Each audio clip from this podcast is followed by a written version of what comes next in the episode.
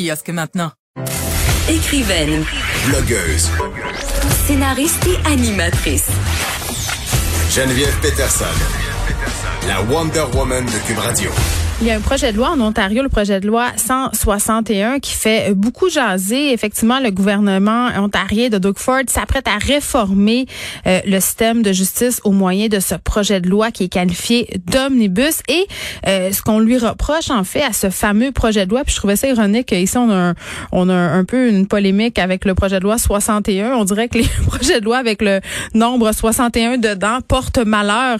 Donc, ce projet de loi 161-là qui pourrait restreindre l'accès à la justice des victimes d'abus en foyer pour aînés, hein, euh, ces aînés là qui ont qui ont été victimes peut-être d'injustice pendant la crise de la Covid-19, mais pourrait aussi restreindre l'accès à la justice de différents groupes euh, marginalisés, par exemple les francophones. J'en parle avec Anne Levesque, professeure adjointe à la faculté de droit de l'université d'Ottawa.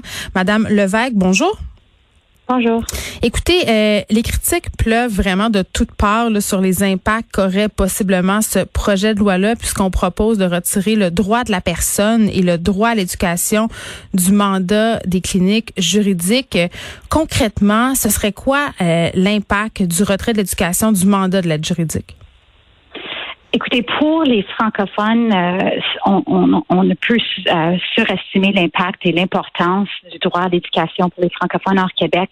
La Cour suprême, dans sa décision de euh, de vendredi, une décision qui touchait le droit à l'éducation des mm. francophones en Colombie-Britannique, a décrit le droit à l'éducation comme étant la clé de la voûte qui ouvre la porte à tous les autres voies, euh, droits pour les francophones. Si on peut pas transmettre notre notre langue, et ça, ça se fait par le biais du droit à l'éducation, euh, tous les autres droits linguistiques euh, de la minorité francophone euh, sont vides de sens. Donc, euh, le projet de loi propose de, de retirer ce domaine de droit euh, pour les cliniques et euh, nous, on, pour les francophones, on voit ça vraiment comme une attaque à, un droit, le droit qui nous est le plus cher. Mais à ce moment-là, Madame Levesque, quels seront les recours de ces communautés francophones justement concernant leur éducation?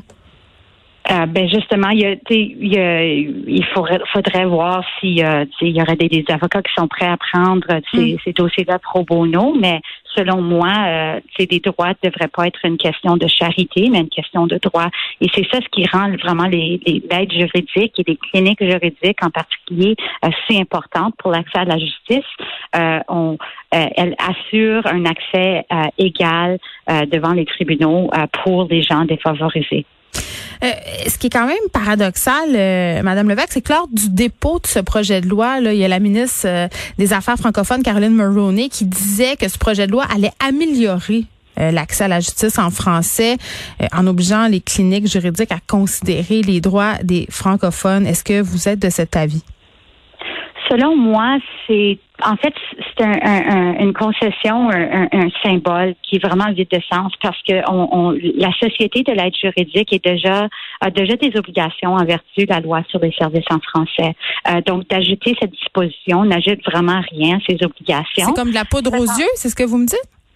Oui, surtout parce qu'en même temps, on s'attaque aux cliniques juridiques et les cliniques juridiques euh, c'est, ont des structures en place pour s'assurer d'offrir des services mm. euh, modulés qui sont nécessaires à un, traitement qui tient, un, service qui tient compte des besoins uniques de la population euh, francophone de la province. Et quand on se prend à ces structures-là, qui offrent des mécanismes pour pour mettre en œuvre des systèmes spécifiques pour la communauté francophone, on s'attaque aux francophones.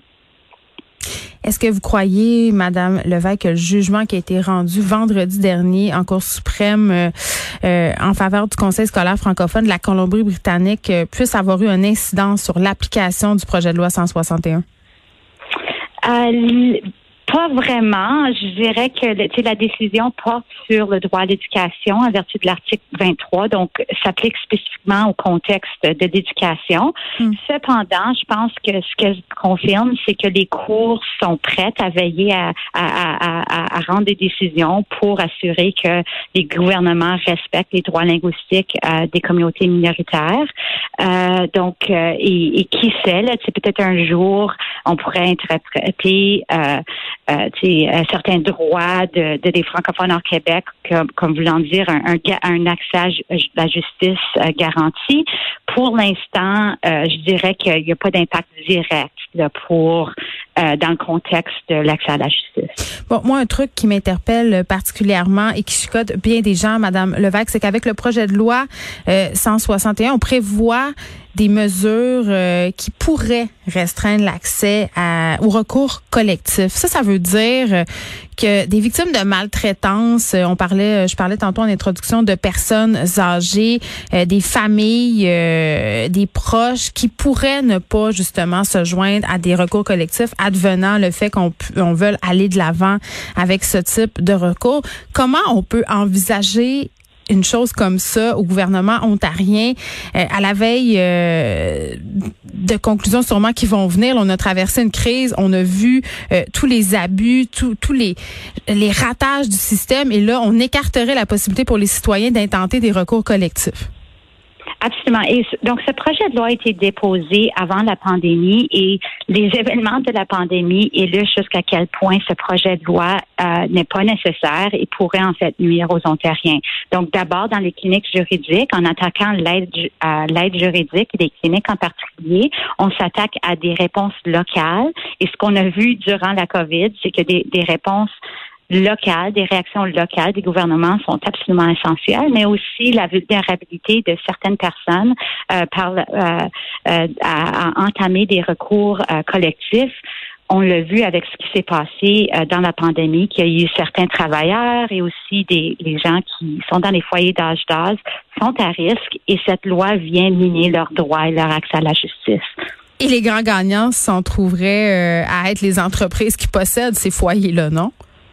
C'est ce que plusieurs euh, témoins ont dit euh, la semaine dernière devant le comité de la justice. Euh, on dit que c'était, ce serait un projet de loi qui va aider les grandes corporations et les gouvernements à mieux se défendre contre des gens vulnérables. Madame Levesque, c'est quoi la situation actuelle pour les cliniques juridiques en Ontario? ben, les cliniques juridiques en Ontario, moi, je dirais qu'offrent un service à euh, qui sont très efficaces, ciblés. C'est un modèle. On est, on fait vraiment l'envie du monde entier hmm. euh, parce que euh, c'est quelque chose qui coûte vraiment très peu à l'État et qui lui permet de conserver énormément d'argent parce que on, les avocats des cliniques empêchent des expulsions, empêchent des gens de, de, se faire congédier sans cause, donc de continuer à payer des impôts. donc les, les, cliniques, en fait, le système va très bien, mais avec ce projet de loi on menace de, on, menace ce système qui euh, fait la vie du monde entier. Hmm. Anne Levesque, merci, professeur adjointe à la faculté de droit de l'Université d'Ottawa. Euh, petit retour euh, sur euh, ce point de presse, cette annonce en fait du gouvernement Legault par rapport au groupe d'action pour lutter contre le racisme qui vient d'être créé. Le gouvernement Legault qui va de l'avant avec ce groupe-là, mais le premier ministre, qui je crois, si je me trompe pas, n'est pas revenu en arrière par rapport à cette affirmation comme quoi il n'y aurait pas de racisme systémique au Québec. Bien aimé euh, l'entendre faire des précisions à ce sujet, comme le fait euh, Doug Ford euh, récemment, justement en admettant l'existence du racisme systémique. Mais bon, quand même, la création de ce groupe-là pour lutter, c'est ce qu'on voulait. On voulait des actions.